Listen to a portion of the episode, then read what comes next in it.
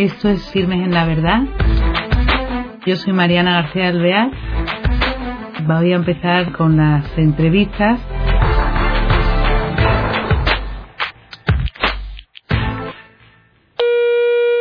Hola queridos oyentes de este programa Firmes en la Verdad. Hoy vamos a tener la suerte de tener con nosotros a la persona a la que vamos a entrevistar y en este caso se trata de Matilde Prieto. El tema principal es un homenaje a sus padres porque son, han sido, porque ya no están con nosotros, unos auténticos cristianos vividos hasta sus últimas consecuencias. Ya lo veréis porque a lo largo de la entrevista. Es un caso muy impresionante de un asesinato de ETA, pero vamos a ver los valores que sus padres le dan a esta familia y cómo hoy sus hijos siguen manteniendo pues esa fe que le han dado sus padres.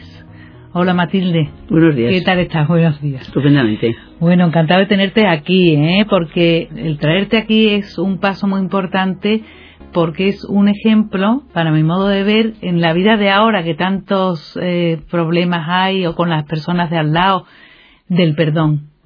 Entonces yo quería ante todo que nos contaras, porque es como un homenaje a tus padres, que nos hablaras de ello y contar también el atentado para ver cómo del dolor se saca algo positivo. Entonces cuéntanos un poco, que describe a tus padres, qué era, profesión. padre era militar, yo siempre lo, hemos viajado mucho por España porque, bueno, pues los militares estaban destinados en muchos sitios, no estaba en África, en Logroño, en Pamplona y cuando mi hermana, somos siete hermanos, yo soy la segunda y mi hermana la pequeña Paz tenía ocho años yo creo que hizo la comunión en Pamplona ya nos quedamos a vivir en Pamplona. Padre era navarro de Tafalla, con lo cual Pamplona, eh, pues le quedábamos, estábamos encantados. Mi madre, madre era de Logroño y estábamos a 90 kilómetros, con lo cual un sitio estratégico estupendo. Con lo cual yo a los, Maripaz a los eh, seis años, yo creo que eran seis, hizo la comunión, que se hacía antes más pronto, y yo tendría pues, eh, no, no, bueno, son diez años más. Muy bien, 16. O sea, y ya estáis. No, perdón, lo he, no, lo he dicho mal. Eso es cuando nos cambiamos de casa, que es donde le mataron a padre. Maipel nació en Pamplona, con lo cual yo tenía seis años. Era yo la que tenía seis años. Eras tú la que tenía seis Y Maipel ya nació en Pamplona. Luego, eh, padre hasta ya se quedó en Pamplona. Luego dejó de, lo de militar. No sabemos por qué motivos, yo nunca lo supe. Mm, se retiró voluntariamente y le ofrecieron ser jefe de la policía foral, que era un cuerpo, es un cuerpo muy. Muy de Navarra. Muy Navarra, foral. O sea, es la policía pero eso tiene mucha trascendencia tu padre en ella, ¿no? Porque él... Eh... Sí, porque además una de las, características que la siguen teniendo es que tienen que ser militares. Los jefes de la Policía Foral, por eh, norma, tienen que ser militares.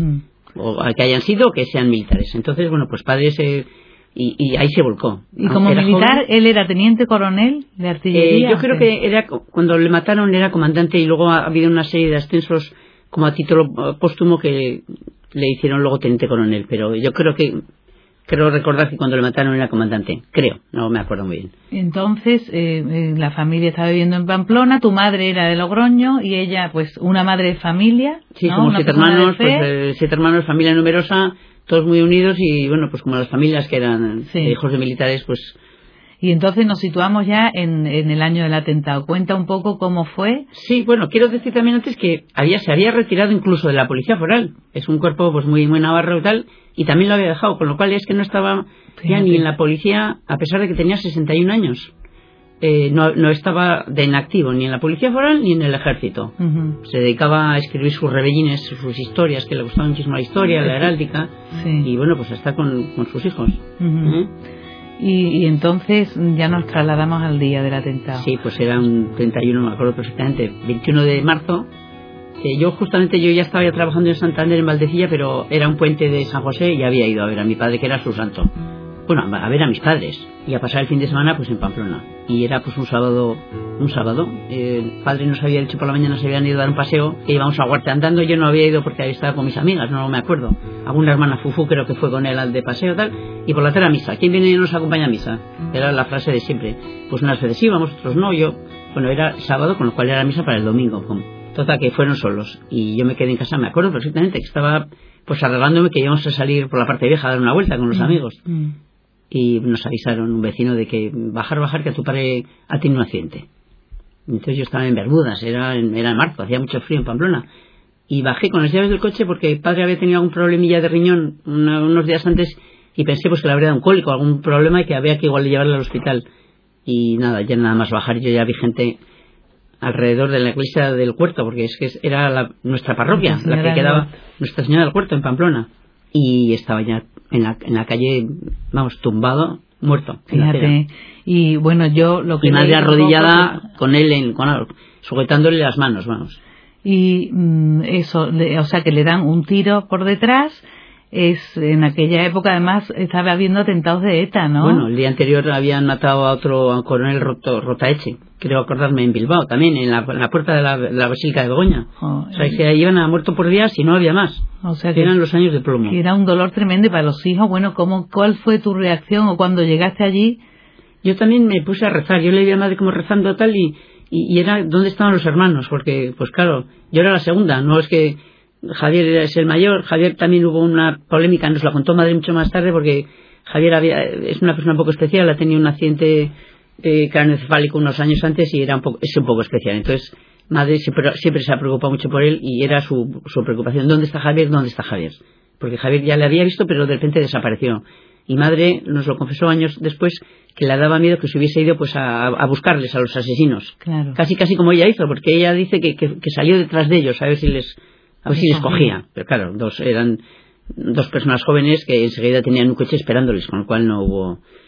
Y Javier estaba en la, estaba en la iglesia. Javier al final pues había entrado a, pues a rezar, a resguardarse en la iglesia, resguardarse entre el susto y el, y el pavor.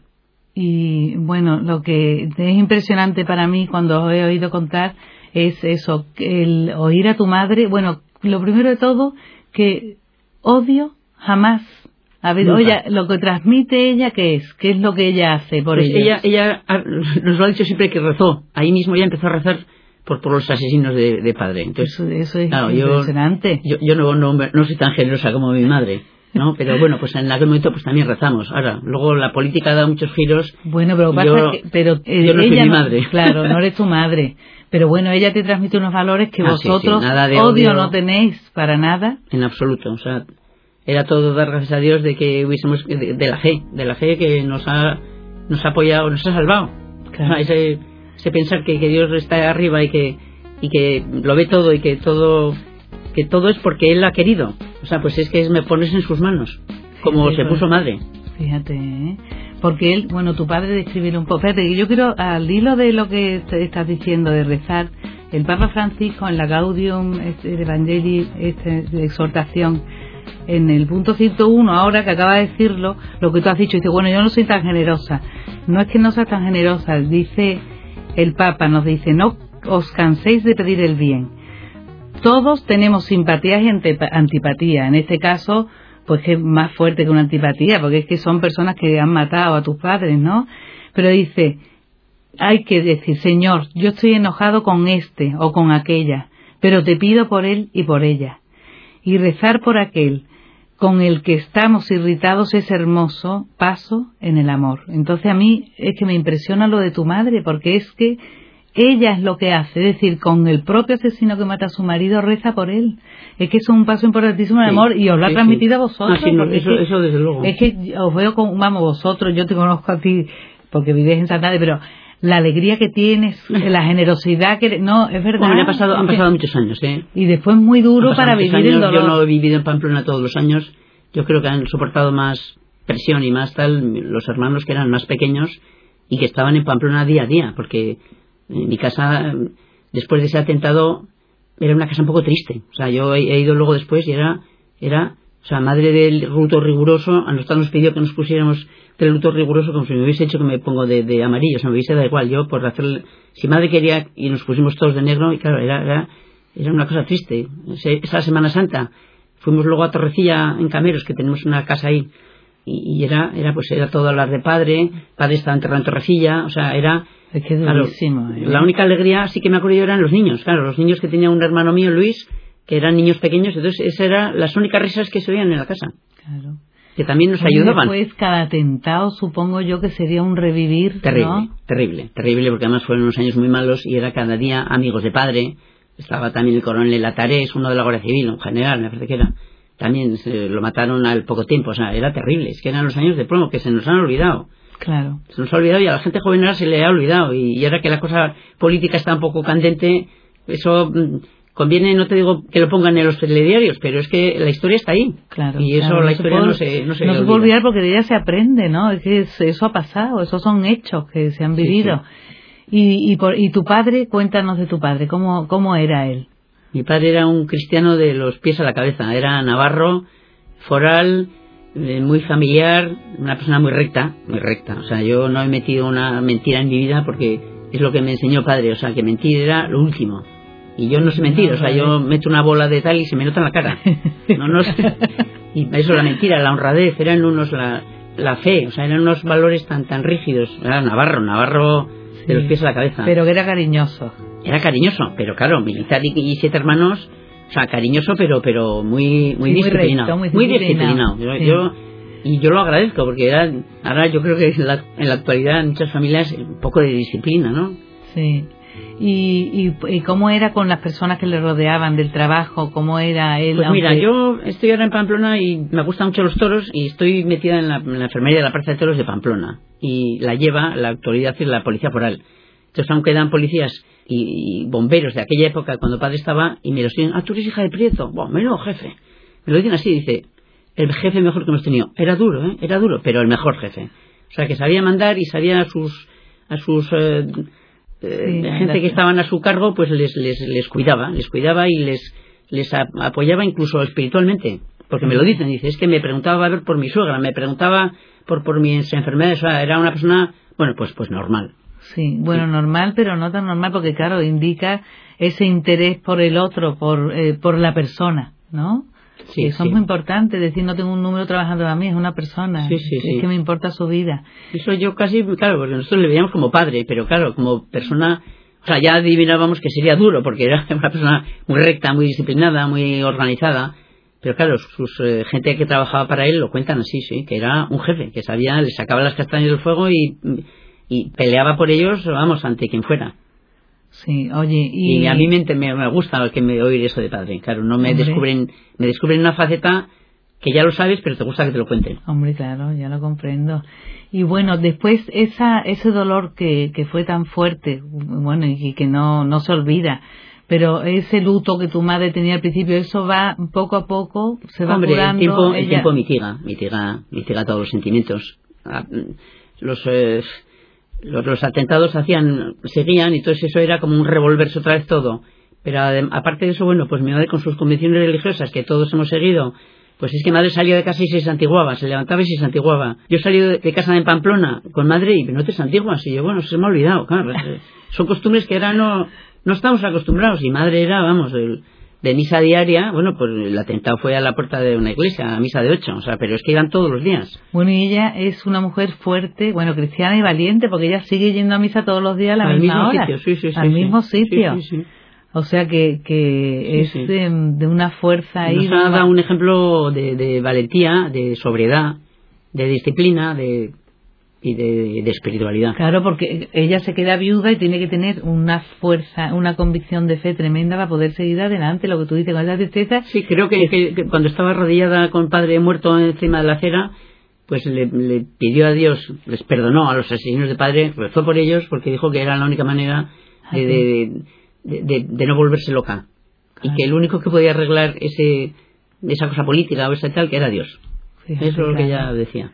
Claro, es que es impresionante. ¿eh? Bueno, yo eh, al hilo de esto también es que, mm, que, que me impresiona porque es que es una cosa real vivida de un, un golpe durísimo, no solamente para él que muere, sino para toda la familia. Entonces me, me, me impresiona porque es, es la consecuencia hasta límites insospechados, ¿no? Lo que da la persona, porque ella dice eso, que perdona, que si no, no puede vivir. Sí, sí, sí. Que se, agarró a sus convicciones religiosas que al final bueno, ya la familia, pero bueno, al final que te da la familia, claro. Bueno, porque el apoyo de los hijos es fundamental para ella, claro. Sí, pues somos siete hijos, siempre hemos estado muy unidos. Eh, bueno, y luego la familia de madre y la de padre también, que son muy extensas y todo ese apoyo y ese cariño lo sientes. Pero ella el día también, a día... Ella también dice que, está muy, que siente muy cerca a, Maruchi, a Marichu, su, su, hermana, que es monja, ¿no? Ah, Carmelita Descalza. Carmelita sí, Descalza. Sí, sí, sí. Y le llama, ¿no? Para que rece. Sí, sí, sí, eso le llamó también enseguida. Luego vinieron todos los tíos, sí, vamos. Y después todos Hace treinta y pico años. Es que son 30 y, muy unidos. Treinta y tres años. Sí, ella también, ella no es la mayor de los hermanos. Sí, nada además tiene una historia un poco... Porque, eh, su madre, o sea, eran siete hermanos y su madre se murió de parto. Se murió, bueno, pues en aquella época no hacían cesáreas y de, por lo visto le llegó el tiempo de estaba ya término el bebé y no, no dio a luz y no había cesáreas y se murió la madre y el niño. Debía ser de nueve, diez meses o nueve meses y medio.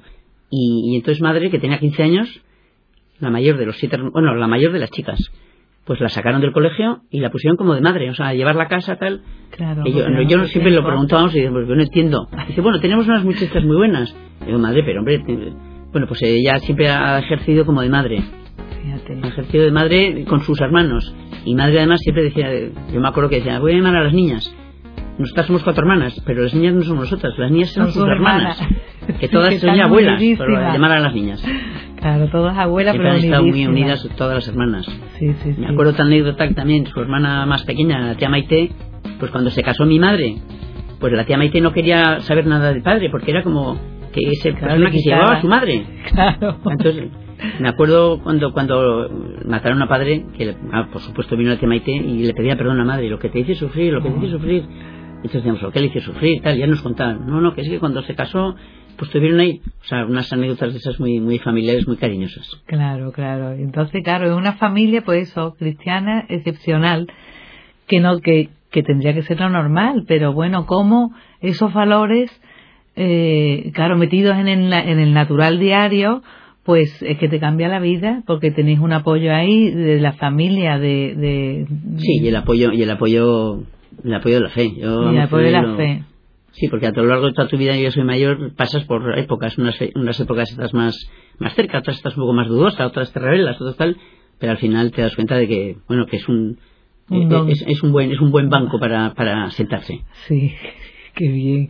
Pues también al hilo de esto, en, en lo del Evangelium Gaudium, esto del Papa Francisco, me acordaba yo de tu familia, porque el, el Papa dice que nadie puede exigirnos que releguemos la religión a la intimidad secreta de las personas, sin influencia alguna en la vida social y nacional, sin preocuparnos por la salud de las instituciones de la sociedad civil, sin opinar sobre los acontecimientos que afectan a los ciudadanos, quien pretendería encerrar en un templo o acallar el mensaje de San Francisco o de Teresa Calcuta, ellos no podrían aceptarlo. Una auténtica fe que nunca es cómoda e individualista siempre implica un profundo deseo de cambiar el mundo, de transmitir valores, de dejar algo mejor detrás de nuestro paso por la tierra.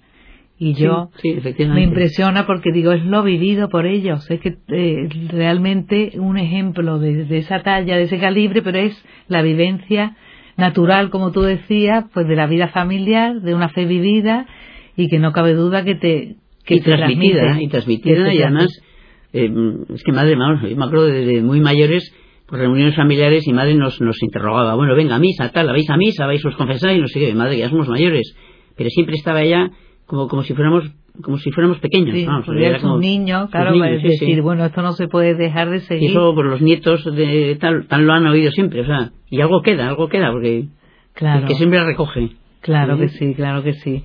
Pues nada más yo ya me quedo desde luego eh, admiradísima y pienso que hoy día en la actualidad poder dar esta riqueza de, de esa vivencia familiar no tiene parangón, así que te agradezco muchísimo que hayas estado hoy con nosotros compartiendo este tiempo. No, yo también estoy muy y contenta.